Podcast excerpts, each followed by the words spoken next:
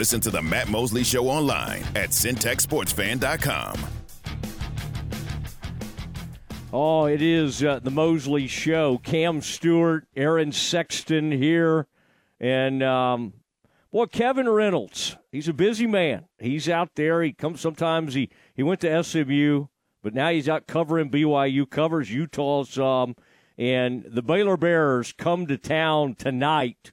Kevin, uh, hope things are going well, and I hope the crowd is getting excited on seeing a national championship caliber type team as they get ready to come into the uh, the Marriott Center.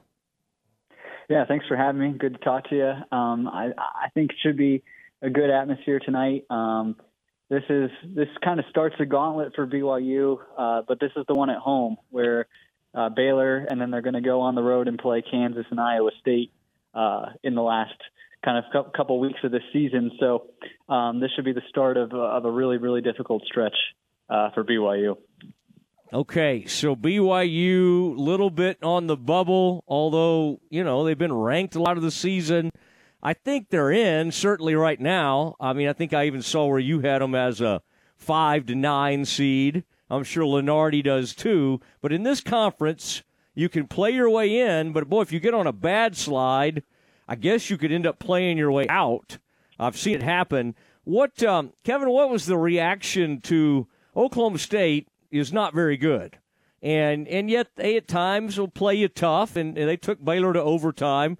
What was uh, what happened in that game, and and and what did what do you think BYU's takeaway? I, I would think they're going to come out with a completely different attitude and mindset tonight.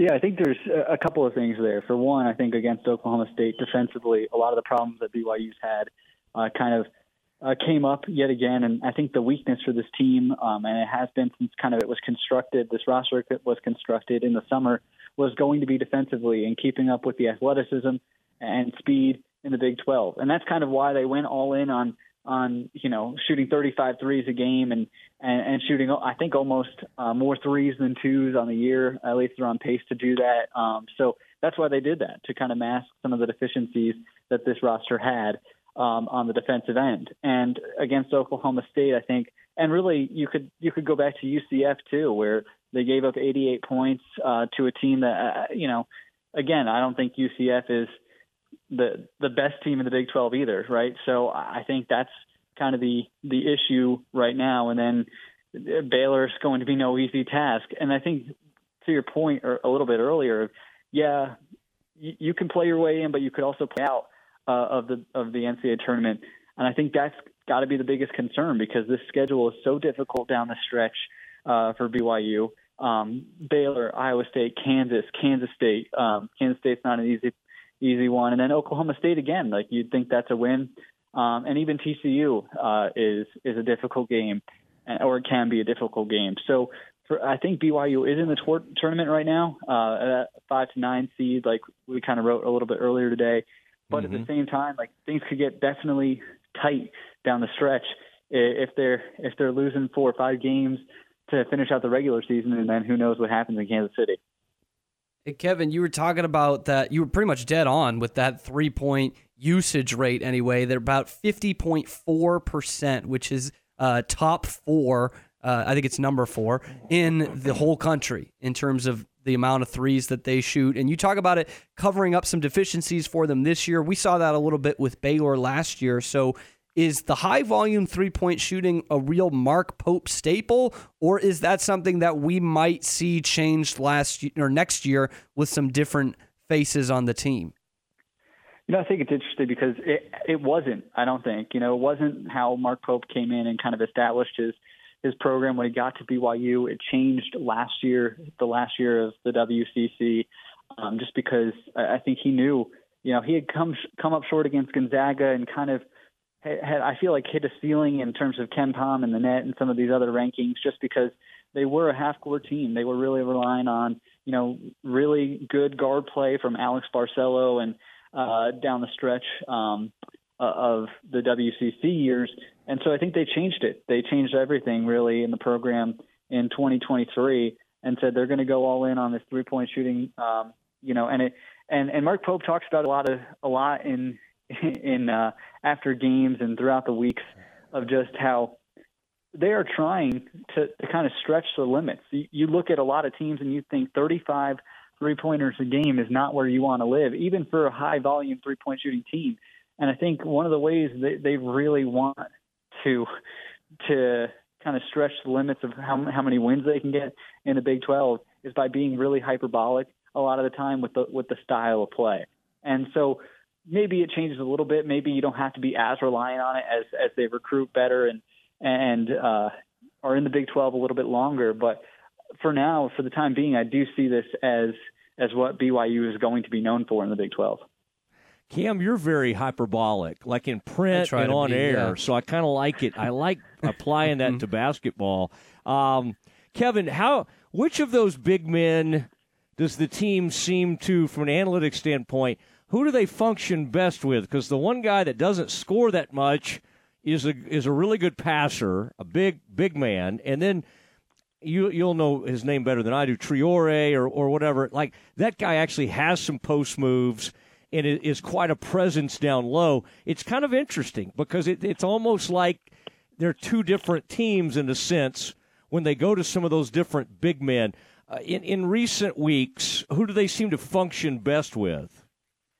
It's uh, it's you're right. It's kind of two different teams. When you have Aly Khalifa out there, um, who is more of the passing big man that you were talking about, um, you, kind of BYU can kind of go into a five out offense, and you know the spacing is a little bit better. I would say you kind of get some of these back cuts from from Jackson Robinson, and just you know generate some easy baskets at the rim a, a little bit, um, and, and maybe create some some easier threes or, or just pretty good looks um, for guys like Trevin Knell and uh, different shooters that BYU has. But so I think it's a different offense though. When Fousseyni Traore is in there, um, mm. he he is uh, you know a really effective and has been a pretty effective post scorer for them. Uh, gives them some a little bit of an inside presence. He's a pretty good defender too, and I think so. It's kind of been mixing and matching of, of these two different styles when they need it and when they want to use it. I think Fousseyni Traore, since he's been off of an injury, has been has been pretty effective in, in Big 12 play. Um, but the thing I think that BYU is eventually going to have to get to, or at least to some sort of comfort level to, is playing both of them at the same time because that hasn't really happened. Mark Pope um, kind of experimented with it a little bit early in the year, not not very much. Um, then some injuries kind of happened, and now it's like, oh, you're you're in February now, and you haven't really figured out how to play these guys at the same time. Um, I'm not really sure how that would look, just because we haven't seen it. Um, but you know, I think finding a way to merge those two styles, or even get a third style of this BYU offense, would be effective, particularly with how teams have been guarding them um, and guarding, you know, Dallin Hall, their their point guard. Um, I think it would give them a little bit of an extra extra look to give defenses, uh, which they might need here as they they hit the last part of this regular season and see teams for a second time. You know, Baylor for a second time tonight. Mm-hmm. Yeah, and Kevin, this is this is Baylor's first first second look at a BYU or excuse me a Big 12 team this year, and it being BYU. And we've seen the records of these teams in the Big 12 and what happens to them when they go on the road. Like it, it, there's just almost no rhyme or reason to it other than it's a tough place to play. So looking at BYU and the Marriott Center, what is that environment going to be like tonight? All the buildings are loud, but this is loud with twice the capacity of most of the other ones. Have you seen teams struggle with that and the altitude in their first trip to Provo? You know, it's kind of interesting because I feel like some people you talk to, it definitely uh, they definitely think it affects, you know, the altitude in particular, that part, they, they definitely think it affects things. And then, uh, you know, Kansas State, Jerome Tang came in uh, to Provo and said, I think before that week, he wasn't worried about it at all because the team was going to be there less than 24 hours. And so, um, you know, I, I think it, I think it really depends on who you talk to. I think the environment is different, but you know, hey, I was at Baylor. Um, I thought it was a really great environment. I thought it was really loud. I know there was a column. I think um, I think there was a column written that maybe it was too loud in there uh, with some. Is that right? Did I get that right? You did. Yeah, you Brice- nailed it. Yeah, his name is Brice Cherry, Friend and uh, Yeah. he no longer writes for the Trib after uh, riding. No, he's he's a good friend, but yeah, he the speakers were a little loud for him and people at his church. no, the, I, hey, it, it was it was really loud in there. I'll, I'll say that. Um, but you know, I think it's a different environment. It's a different environment. Um, it's a it's an older arena, um, obviously, um, but uh, you know, huge capacity. One of the biggest capacity. Uh, I think ten, a nine, nine, ten. Maybe I'm wrong. Fifteen. I don't know what KenPom has it at, but uh, it's one of the bigger venues in in college basketball. I don't think Jerome's a friend of ours. I don't think he understands altitude. Like the, you know, you, you it still can affect you in one game. It's not like well, we're only going to be there one night, so it will not impact us. I don't know what he's. I mean, that's not that's not even the proper way to think of altitude. But anyway, um, well, it's going to be Kevin. That's uh, it's going to be exciting. Now, uh, what about Cubbies? I think that's a sandwich shop there. Caleb Lohner took the team there, and Scott Drew was very impressed. In fact, uh, said it was one of the better.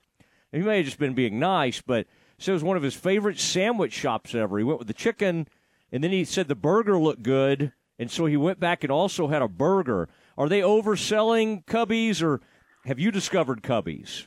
You know, hey, I I live across the street from one of them, uh, and I've never been, so I really can't even speak to this. A lot of Hmm. people have told me that I wouldn't say a lot, but you know, some people really like it and have told me I should go, but I I haven't experienced it for myself, to be honest.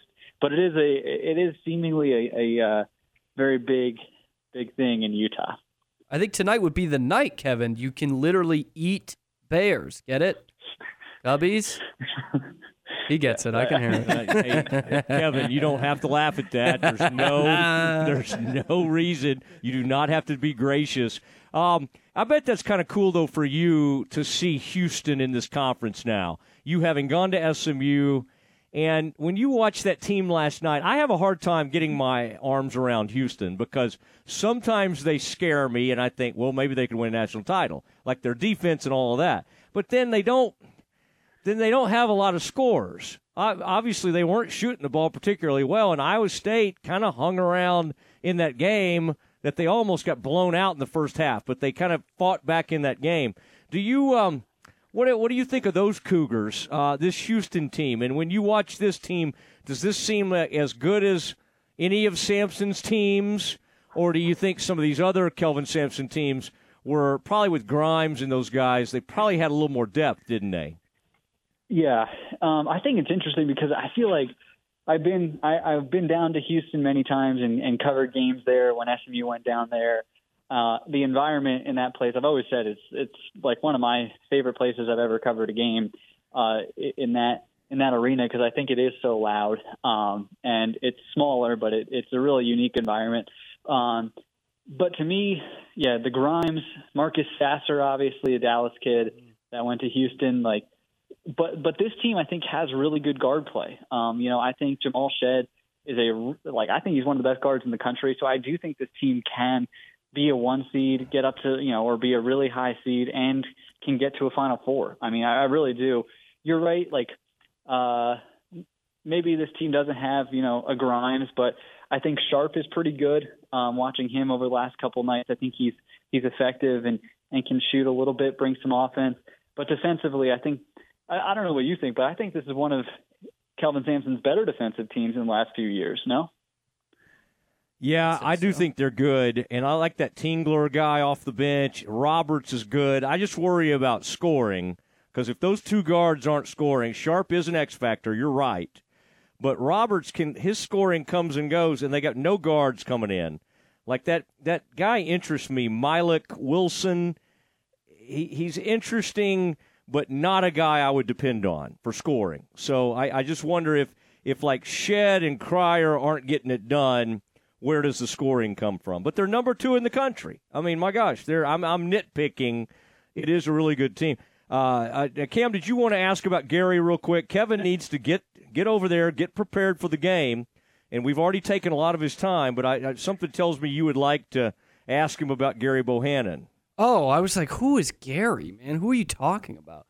Uh, yeah, Ke- Kevin. Any beat on um, Gary Bohanon being the starting quarterback next year for BYU? Our our old pal Gary. You know, I think it, I, I don't think he comes in as like QB one right away. Um, I think BYU had that situation last year with Kedon Slovis coming from USC and Pitt. Um, I think it will be a a quarterback battle in the spring. I, I really do. With um, Jake Retzlaff, who's a JUCO transfer, played the last started the last four games uh, for BYU down the stretch, but didn't win any. Kind of had I don't know if you guys saw this game, but kind of had Oklahoma on the ropes a little bit, and then threw a pick six at the uh, one yard line uh, and a hundred yard return uh, by Billy Bowman, another Dallas kid. So. Um, yeah, I think we'll, we'll see. I don't, I don't know if Bohanon comes in as immediately QB one um, by any means uh, right now for BYU though. Okay, fine. I have one more question for Kevin before he goes, Matt. If Yeah. that's okay, it's very quick. Oh, All right, because I'm going to go back to the first matchup of these two teams, Baylor and Yeah. BYU, back in January, and I heard in the media room. I don't think it was you, Kevin, but someone said, talk referring to the the the officiating, which Mark Pope went on to talk about in his press conference that night. Said, "Man, welcome to the Big 12, I guess." Have the BYU Cougars, and more importantly, their beat writers that follow them, have you guys gotten used to the Big 12 whistle by now? Honestly, I don't even remember this, um, but um, that shows you it wasn't bad officiating, I guess. um, but you know, I haven't had anything for me personally. I don't know. I haven't had any just game that I've watched that I thought the officiating was was terrible. Um, that, but that's just that's just me off the top of my head thinking. I, I don't know. yeah. I don't. I don't guess you've had Jeb Hartness on a game. Yeah, I guess not. But uh, just keep your eye on Pope and Drew. Very volatile guys. Pope Clearly. banged the table and got water on Wrubell, the, the radio team, and then Scott got kicked out of an Iowa State game. Both very volatile men. So that'll be fun to watch them tonight, see if they can keep them in the box, keep them in the coach's box. And boy, get to know Gary, by the way. He, you talk about awesome. Like he will fit in because I love the LDS folks are great people and uh, very friendly, and Gary will fit in beautifully. Like he's as good uh, a human as you will come across. So uh, get get to know old Gary. Uh, Kevin, have a great game tonight. Enjoy it, and uh, we'll be watching. All right, we'll talk to you soon. Yeah, I appreciate it, guys. Good to talk to you. Good to talk to you. There he is, Kevin Reynolds, Future Salt Gary Lake Bohanon. Trib.